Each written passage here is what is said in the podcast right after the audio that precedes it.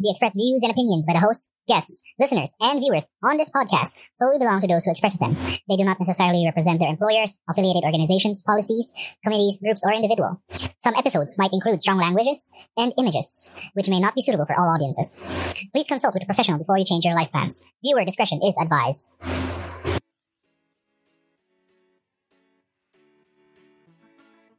Today's episode would be tackling about my personal reflections and experiences. Welcome to D S C Behind the Podcaster. As I'm not a famous personality, we'll start with who am I and how did I ended up starting D S C the podcast. I'm Oliver. It's nice to meet my current and future listeners. I'm currently based in the beautiful islands of the Philippines. I guess I can proudly say that this podcast can be considered as my quarantine output, or maybe quarantine baby. When we started our lockdown, everything was blurry. It was as if a void of uncertainty was waiting around the corner. As weeks went by, countless binge watching as both my back and my eyes hurt. I started contemplating while I was having a staring contest with my dog and our ceiling. Come to think of it, way back in twenty eleven, I was already listening to some podcast. I wondered, why not try making my own? Do I need guests? Yes. Where would I find them? Well, they're everywhere. Be it your friends, colleagues, relatives, your friends' friends, or whoever. So I started asking around if in case I made a podcast or I started one, would they agree in guesting? Luckily, majority of them said yes. And we would discuss in a later time on when we would do it. The rest follows, like researching the mics to use, the software, whatever YouTube and Google has to satisfy my questions. The name reflects very much to my personal life. Do, seek, contemplate. D S C. It's true that seldom would have the liberty to do whatever they want. But you're still doing what you think would be the better option for your life. Seeking answers can be very hard, especially when everything feels down and dark, as if living is no longer an option. It's easier said than done, but please, do not give up in seeking the options. Perhaps you were searching at the wrong direction, or what you're seeking is not yet coming to fruition. Having said all that, let us not forget to contemplate on what you've seen, heard, and learned. Remember that life is not about blind following. It is about what we willingly choose, believe, and do for the betterment of our own lives and those around us. I'm envisioning that in the long run, my podcast would be able to connect with professionals that are hardly met by the listeners. Who knows? It might bring my listeners closer to the answers that they're looking for. Let's move on to the second question. After all my various experiences, be it curricular or and or extracurricular activities, do I like who I have become? Yes, very much. Some of my friends and colleagues since my teenage years can attest to the fact that my former personality was very reserved. I was rather unexpressive and shy towards society. It was through the full support of my family in joining extracurricular activities, specifically scouting and Manila Downtown Y M C A, did I fully understand and strive to self-pursue my own personality development. Compared to my younger days, I believe I'm now capable of being more objective and rational towards the continuing years. Third, what regrets do I have? Hmm. Honestly, after everything that has happened, I do not have any regrets that I can think of. I'm quite sure that there are a lot of my friends and whoever would contest to this statement. That some will think that I should probably regret about my recent tertiary history. Well,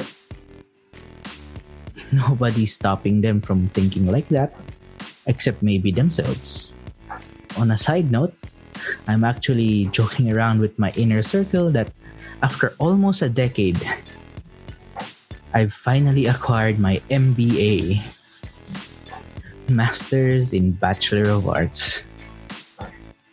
Going back, ever since I could remember myself in regretting anything, as early as either nursery or kinder, I was already being conditioned by my family to think that in whatever I do, be it accomplishments or mistake, will always be charged to experience.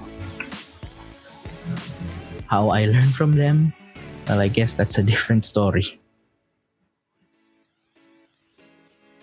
So, what's my favorite memory? Well, way back in May of two thousand nine, I took part of Am I for the Y, a youth club summer training level two of Manila Downtown Y M C A. Our trainer back then, the late Sir Brendan Yu, gave this contemplating statement. It's never a shame to shift. It's what happens after ten years. Then you would realize that you've studied the wrong course. Some might say I took it literally, you know? But if you're going to understand the context, it applies not only in education, but also to other problems that you may encounter in decision-making. I guess this stems from our concern of what would other people say about our decisions? How would they react with our life choices? Where in fact, the main deciding factor is ourselves.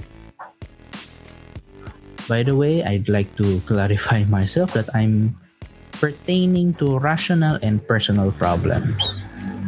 I hope and pray that whatever I said at the start and until at the, at the end of this episode will not be taken out of context. Fifth,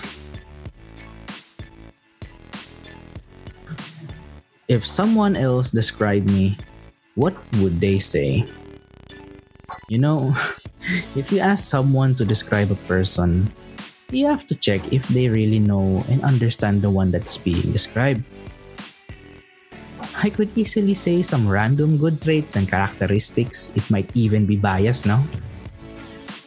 Well, for sure, there would be answers such as being very open, I'm a people person, frank, adventurous, direct, and surprisingly, some would say inspiring. Even I would be surprised with that answer. Of course, the more I mention anything positive, it would be as if I'm already flattering myself in this segment. For almost any description, there will always be another side of the coin.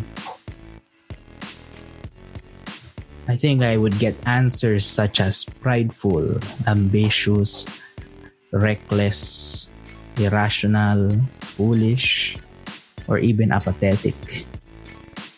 Whatever it is that others would describe me, I'd like to take this opportunity to say that if you're only going to believe things without seeing and knowing, then there's really nothing much that I can do. Diba? But if by chance we did meet and I was able to debunk your pre-biased perspective, then I guess we'd probably both be smiling and sharing drinks in the long run. Lastly, what is the nicest thing someone has ever told me?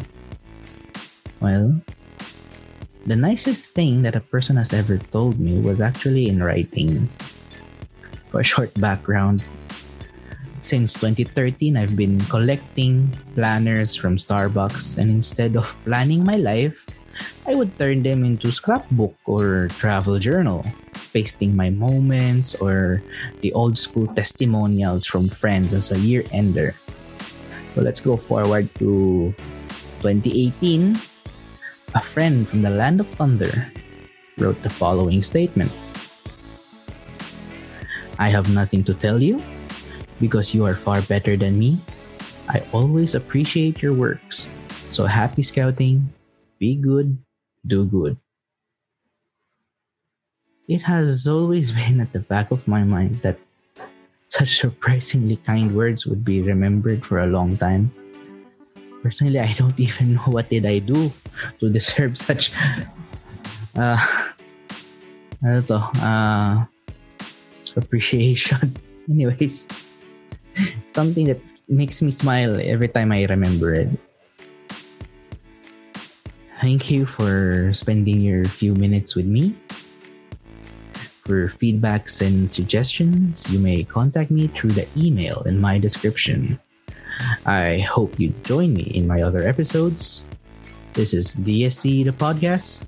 Season's greetings to everyone and keep safe. Goodbye.